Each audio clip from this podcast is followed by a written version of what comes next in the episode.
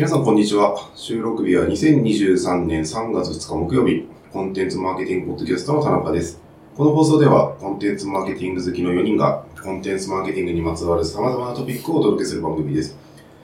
え今日はですね、えー、富澤さんが事情によりお休みで、えーね、ちょっと重大なインシデントがあったのか。富澤さんまた、えー、この今月いなくなりそう。あ、そうなんですか。あ、年度末年度末、謎の忙しさになるらしい。去年もそうでしたよね、そういう。なんか、こう、半期に一度、こういう季節が来てる感じがします。ええ、まあ、年度末ということでですね、はい。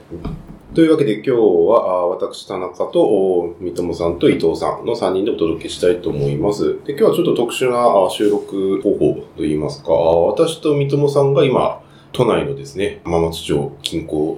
のレンタルスペースにいます。いいですね。で、えー、伊藤さんはハウスです。ハウスです。はい。で、えっと、リモートでですね、はい、収録という、えー、初めての試みでございますが、あ、これでやっていきましょう。よろしくお願いします。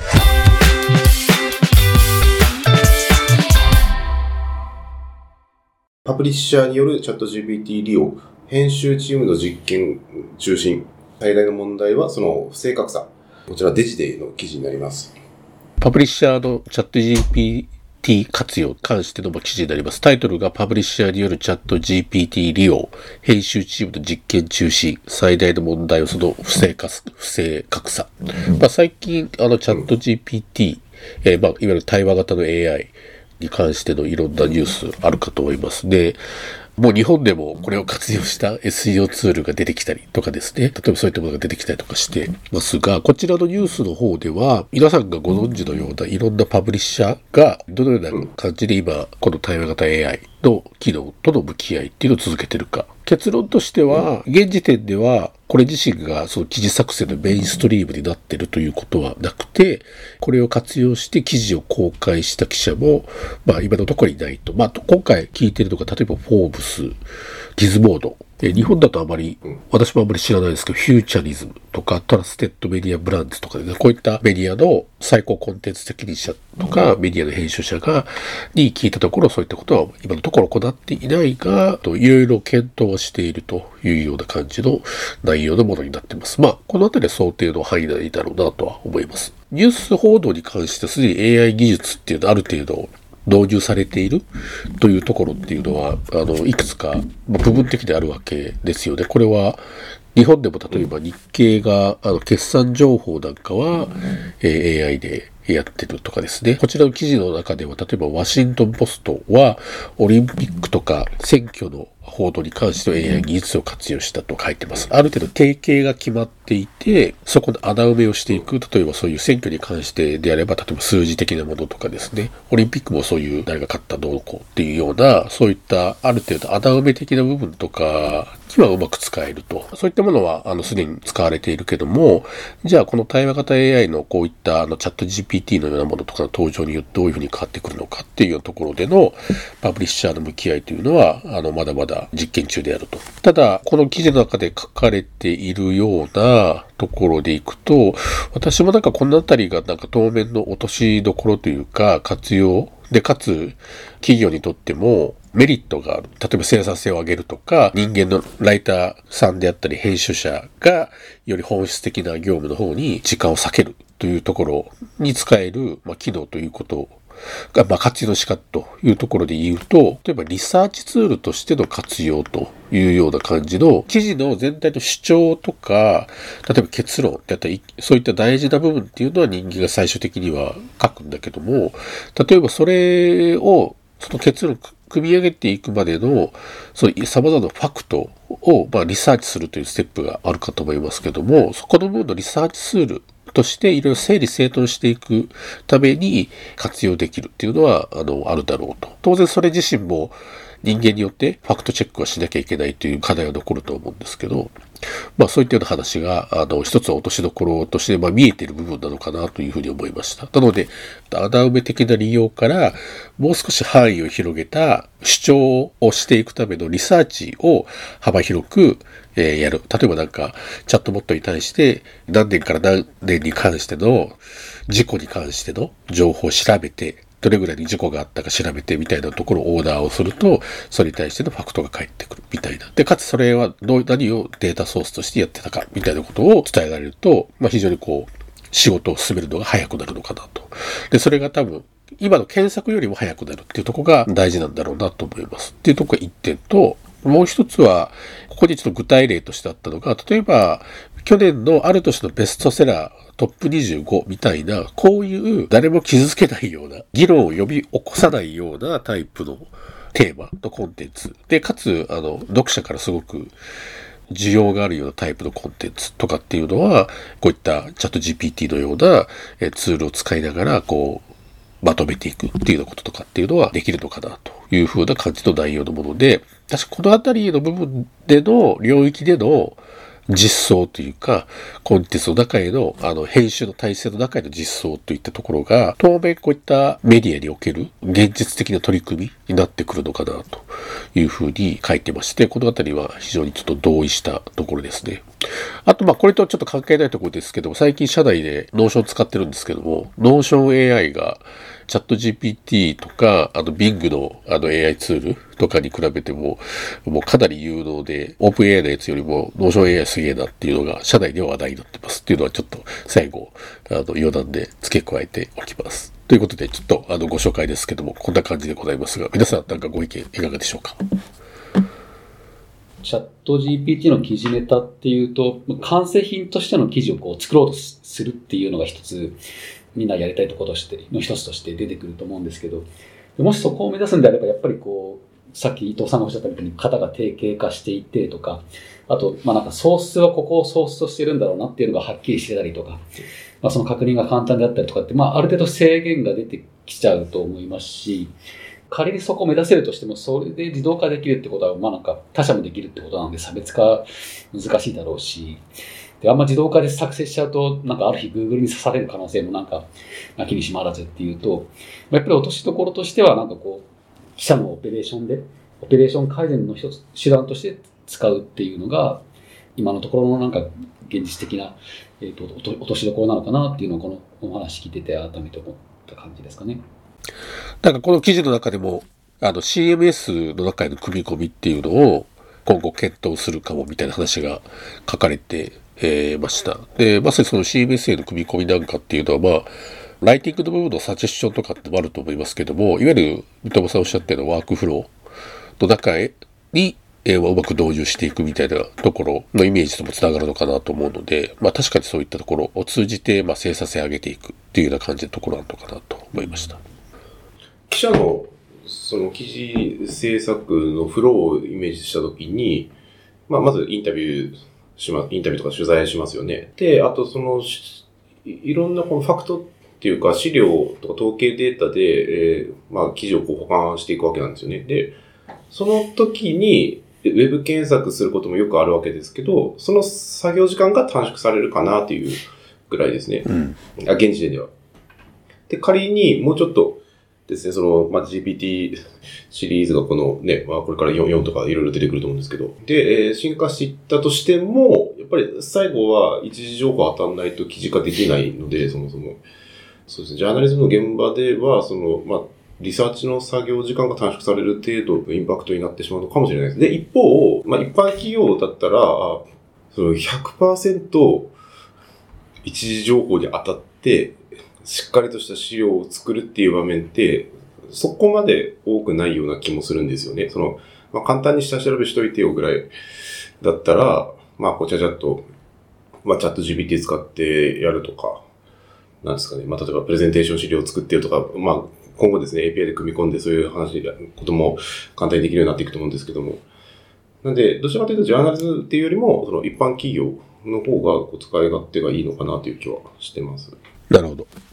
ファクトチェックへのシビアさのレベル感で考えた場合に、一般企業の方がもうちょっと柔軟に取り組めるんじゃないかってことですかね。そうそうそう、そういうことです。うん、日経 エムジェーアイ の記事からなんですけれども、ビルソンローラーズというケーキ屋さん、あの池袋の近くのあの椎名町っていう駅にあるケーキ屋さんのまあ YouTube 動画が人気だよっていう話なんですけれども、自分のところで作っているケーキの棒を作る工程を動画にしてこうアップしてるっていうような形なんですけど、まあこれがなんかすごく人気らしくて、地方とかあと海外からもこうお客さんが来るらしいんですよね。あの池袋じゃなくて、これあの西武池袋線でちょっと行った椎名町のお店なので、そこに海外のお客さんが来るってかなりいいなことだと思うんですけど、彼らの YouTube 動画がにせんじゅうにねんに開設して、家庭では作れないみたいな巨大なケーキをこう作っていくっていうようなプロセス動画 で, で人気のやつだとこうにせんまんかいぐらい再 生, 再生されてるらしくて、でまあそれぐらい再生されてるという、まあ、広告収入もそれなりにやっぱりあるらしくてですね、なんか映像がこう商品になるというコンテンツビジネスをやってる感覚ですっていうようなお店の人も言ってるぐらいの感じなんですけど、でまあ最初はあのパティシエの学習用にあの作り方の動画を出してましたぐらいの感覚で、全然人に見せようっていう感じではなかったんですけど、まあ、だんだんこう一般層向けに切り替えていったっていうところで、で、まあ、いろんなポイントがある話だと思うんですけど、その一般層向けに切り替えた気づきがやっぱりあの面白いなと思ってピックしたんですけど、うんはい、つまりお店の人がこう言うには、何もないところからものができる過程を見るのが好きな層がいることに気づきましたって言ってるんですよね。うん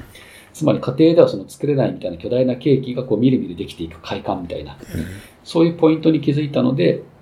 えー、その方向性に振り切ったらすごく人気が出ましたっていう話で、まあ、ツイッターでもこの手のなんか、なんかこうゼロから何かものができていくっていうような系の動画っていっぱいあると思うんで、まあ、なんかこうイメージがしやすいかなと思うんですけど、はい、やっぱここまでなんか受ける理由のコアにたどり着けるとなんか強いなっていう気はすごいしますし、うん自分の方向に話広げると、オウンドメディアとかやっていてもこの自社の商品ジャンルからちょっと軸をずらしたトピックにするって、まあ、往々にしてあると思うんですけど、うんまあ、それでもやっぱりずらしたけどずらしちゃった分なんか遠くなっちゃって商品にたどり着か反則につながらないっていうのもあると思うんで、はいでまあ、その時にやっぱこういうちょっとこうなんで受けてるのかっていうコアとか、うん、このなんか製品ベネフィットとこのコンテンツの切り口をちゃんと合わせるとか、うん、なんかその辺がやっぱり重要になってくると思うので、なんかこのケーキ屋さんがおっしゃるこの気づき、うん、コアとなる気づきっていうのがすごく重要だなと思ったので、うん、ちょっとピックしたっていう感じですね。うん、これは、えっと、ジョーが言うスイートスポットをついたってことなんですかね。あ、でもまさにスイートスポットかもしれないですね。このオーディエンスに受けるっていう。確かなんかジョーがスイートスポットの事例を出したのレシピですよね。レシピ。エクストリームレシピですよね。あれもうんうん、インスタグラムのロゴのキットカットを作るとか、あの巨大なキットカットを作るとか、そうそうそうなんか同じ同じまさに同じような、うん、うんうんうんうん、僕もその事例を思い出したぐらいの感じ。なるほどですね。新しくリスナーになった方々に改めてですね、簡単にスイートスポットって何なんでしょう、ご説明お願いしていいですか。海外のコンテンツマーケット業界で有名なあのジョー・ピューリッツさんという方が書いたあの書籍で書かれていたところなんですけど、コンテンツマーケティング実施する上でこうむっつかななつぐらい重要なポイントがノウハウがありますよっていう中の一つとして見込み客のスイートスポットをつきましょうっていう話があったんですよね。でスイートスポットっていうのはこう な, なんでそれが相手に受けるのかっていうか、粘着性のあるコンテンツにできるためのこうちょっとちょっとした切り口みたいな、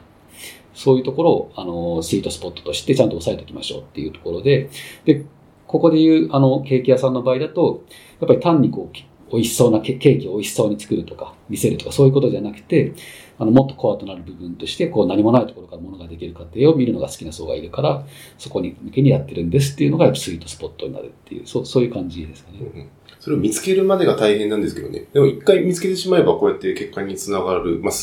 比較的短期間でつながりやすいということですよね。そうですね。もうここまで一旦コアのスイートスポットを押さえておけば多分いろんな自由に作るけれどもやっぱり押さえるとか押さえてるっていうあのバランス感のコンテンツを作れると思うので、すごく自由に、まあ、でも押さえるとか押さえてるっていういいメディア発信ができそうだなっていう気がしますね。確かに。これは伊藤さんケーキがお好きと伺いましたけども、どうですかこの記事言われて。ケーキケーキで。もう最高ですよね。ケーキを作る側に立つとやっぱりそういうなんですかね、発想がやっぱり反則になりがちなところを三友さんが紹介してくれたような、どういう形でこのケーキというものをどっちかというと作るまでプロセスのところに興味がある人たちっていうのを見つけづらいと思うんですよ。やっぱり売りたい立場からすると。だけどそこをこうなんですかね、俯瞰して虚心坦懐に状況を見て、三友さんがおっしゃったようなオーディエンスっていうのをこう気づくっていうところが、ここがなんかすごく素晴らしいあの事例だなというふうに思いますし、一つの企業体がレベニューのソースっていうのをやっぱり複数持つっていうことのやっぱり一つのいい事例というか、ここにも例えば光熱費であったりとか、アルバイト代の人件費とか、そういったものとか賄えるとかっていうふうに書いてありましたけど、この YouTube の運営によって。やっぱりそこの分でやっぱりコストを相殺していくような働きっていうものを、やっぱりこのメディアっていう運営を通じて、あの、担ってるっていうようなところっていうのも非常にこう、インフルエンサーになって、なんかめちゃめちゃ儲けましたとかっていう話とはまた違って、非常に地に足のついた、だけど、コロナのような非常に危機的な状況が生まれた時にも、逆にこういう場を持ってることによってサバイブできる。で、普段はもしかするとこう日常に戻ってくると、どちらかとリアルの方が大事になるかもしれないけども、こういう場をちゃんと持っておく、持ち続けておくっていうことは、やっぱりそのレベニューソースを伏線化していって、サバイブしていく、可能性を高めていくっていうことでもあると思うので、あの、すごくいいお手本のような、あの事例なんじゃないかなと。まあ、こういう視点で記事をまとめてくれた日経 エムジェー の、なんです記事の整理の仕方もすごく、あの、いいなというふうに思いましたね。多分リスナーの皆さんの疑問点として、じゃあどうやってスイートスポットを見つければいいんだよっていうのがあると思うんですよね。で、まあ自社の、まあ、特別な知識とかスキルとかの棚卸しはまあいいとして、もう一個ですよね、その顧客ニーズですよね。その今私が申し上げた二つのが重なるところがスイートスポットなわけですけども、顧客ニーズをまあ俯瞰して捉えるってさっき伊藤さんおっしゃいましたけど、まあ、どうやったら顧客ニーズ捉えられるんですかね。あのまあ伊藤さんもしくは三友さんにお答えいただければと思うんですけど。これコンテンツマーケティングの分野でのスイートスポットなので、なんか単純に当然コンテンツが受けさえすればいいっていうところではないと思うので、かつコンテンツとして受けます、かつ反則にもつながりますっていう意味でのスイートスポットだと思うんですけど、でそういう意味でいくとやっぱりあの考える時の起点としては自社製品、商品のベネフィットだったり特徴だったりっていうところだと思うんですよね。そこから起点として考えるっていうところだと思いますし、例えばなんかこう人事総務向けのツールだったとしたら、そのツールのベネフィットが中小企業の人でも手軽にできるものなのか、大企業の人向けの先端的なツールなのかっていうところでまず全然見せ方違ってくると思いますし、前者の中小企業の人でもなんかこう簡単にできますよっていうツールであれば、コンテンツの方にもその切り口が反映されるべきだと思いますし、その起点でじゃあどういうふうに面白くできるか、ツイートスポットが探せるかっていうそういう考え方になるのかなっていうふうには思いますかね。うんうんうん、なるほど、ありがとうございます。伊藤さんいかがですか。あともう一つはスイートスポットも大事なんですけども、スイートスポットだけであればダメで、いわゆるコンテンツインクなんかで言われている話としては、どういうふうに届き方に差別化を持たせるかってとこすごく大事だよっていう、そういうコンテンツティルトっていうもう一つのサークルがあって、うん、自分たちの専門性と、えー、それからオーディエンスのニーズと、あとは届き方に差別化を持たせるっていうこのみっつのサークルの、まあ、あの重なるところがすごく大事だよねって話だと思うんですけども、まあ、そこの分でいくとやはり少なくとも日本の国内の中でケーキ屋さんでこういうプロセスを見せるをすごく丁寧にやるという、まあ、届け方の部分が多分まずはすごくこう差別化要素になったんだろうなというふうには想像してます。この YouTube のチャンネル見てるところなんですけども、少しもしかするとずれてるかもしれないですけども、やはりあのこの新聞の記事にもあったような エムジェー の記事にもあったような生卵をこうひたすら割ってケーキを作るプロセスのところとかが書かれている動画とかっていうのは、確かに人気動画でにねんまえですけどもななひゃくまんかいぐらい見られているんですよ、それだけで。だけどやっぱ最近上がってるやつとかっていうのは直近だとごせんからろくせんかいとかだったり、すごくいったものでじゅう、まあ、じゅうまんかいはすごいですけどね。でもやっぱりちょっといちまん切ってるもの結構多かったりとかしてるような感じです。まあ、そういった意味でいくと YouTube というまあ非常に広いプラットフォームであるけども、やっぱりその中でもまあアルゴリズムが変わったりとか、あるいは同じようなことをやってくる他のケーキ屋さんとか、あるいはなんかレシピを作る人とかっていうのも今出てきている状況なので、ティルトだった部分、差別化要素だった部分っていうのがもしかすると相対化されてきているっていう部分ももしかするとあるかもしれない。なのでコンテンツマーケティングの一つの発想としては、そのオーディエンスをプラットフォーム側の方にいるアノニマスな状態からいかに自分たちのよりこうコミュニケーションしやすい、管理しやすい形に持っていくかっていうところが次のステップとしては、さらなる発展としては大事なのかなっていうふうに勝手に思ったりとかしました。でもこれオーディエンスビルディングの話、そうですね。ただまあこれだけやりきってることは、うん、のは大変素晴らしいことだと思いますけどね。まあ、確かにそうですよね。なんかコンテンツの作りとかコンテンツ企画、まあ、もしくはプロダクトの開発とかでもいいんですけどにお客さんを巻き込んでいけたらよりいいですよね。そうですね。だからそのサステナブルなコンテンツマーケティングとかビジネスが実現するような気がしますね。確かに。だと思います。企業から集結、活発商談、シティテック東京開幕、産経新聞の記事になります。にがつにじゅうしち、にじゅうはちの両日に開かれたスタートアップ支援を目的とした東京都による国際イベント、シティテック東京なわけですけども、えー、今年初めて開催されました、うん、という記事ですね。えー、で、あの小池百合子都知事ですとか、あとは後藤スタートアップ担当大臣も登壇なさってまして、えーえー、あとは世界各国からの参加者、出展者、登壇者が集まっていて、あのー、あ、日本でこんな国際イベントできるんだ、すごいなって素直に思いましたね。で、で私は実はにじゅうしち、にじゅうはち両日参加してきました。はい。基本案内看板とかセッションとか英語で進行したんですよね。あの、日本語の同時通訳もあって、それ聞きたい人は、あの、耳にですね、あのイヤホンをはめて聞けるという形だったんですけども、まあ、あの、すごい国際色豊かなイベントで、出展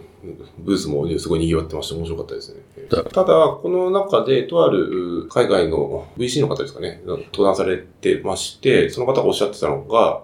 方ですごい興味深かったんですよね。あの、何かというと、日本企業は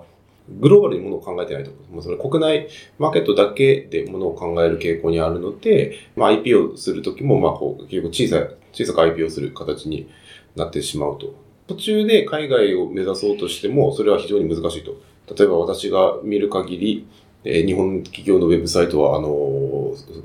複雑すぎて混乱すると。その欧米人が見るとすごい混乱すると。でこうあのーこのようにまあカルチャーが違いすぎるので、なかなか途中から難しいだろうみたいな話があったんですよね。これ聞いて、あ、まあマーケティングとか商品開発とか何でもまあ一緒だなと思って、例えば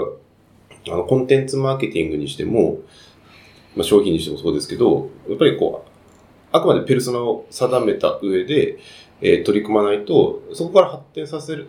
なんですかね、全く違うドメインに行こうとすると結構なこう障壁がある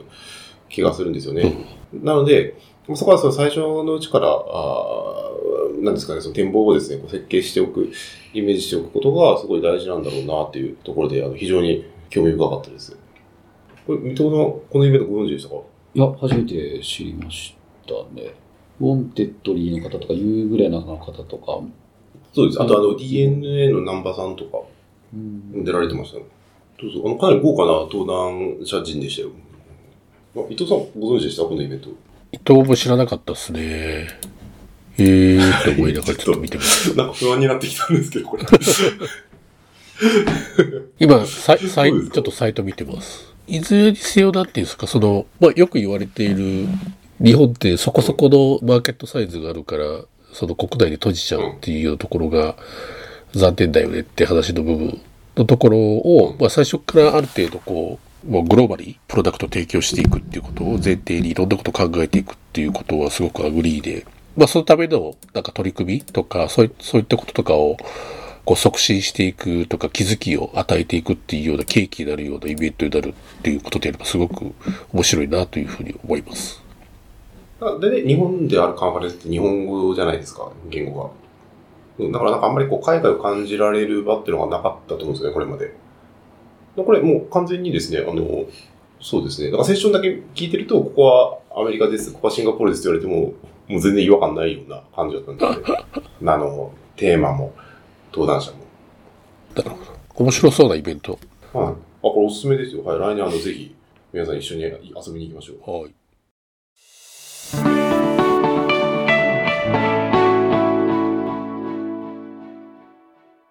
今回ご紹介したトピックの参照元リンクは概要欄にまとめております。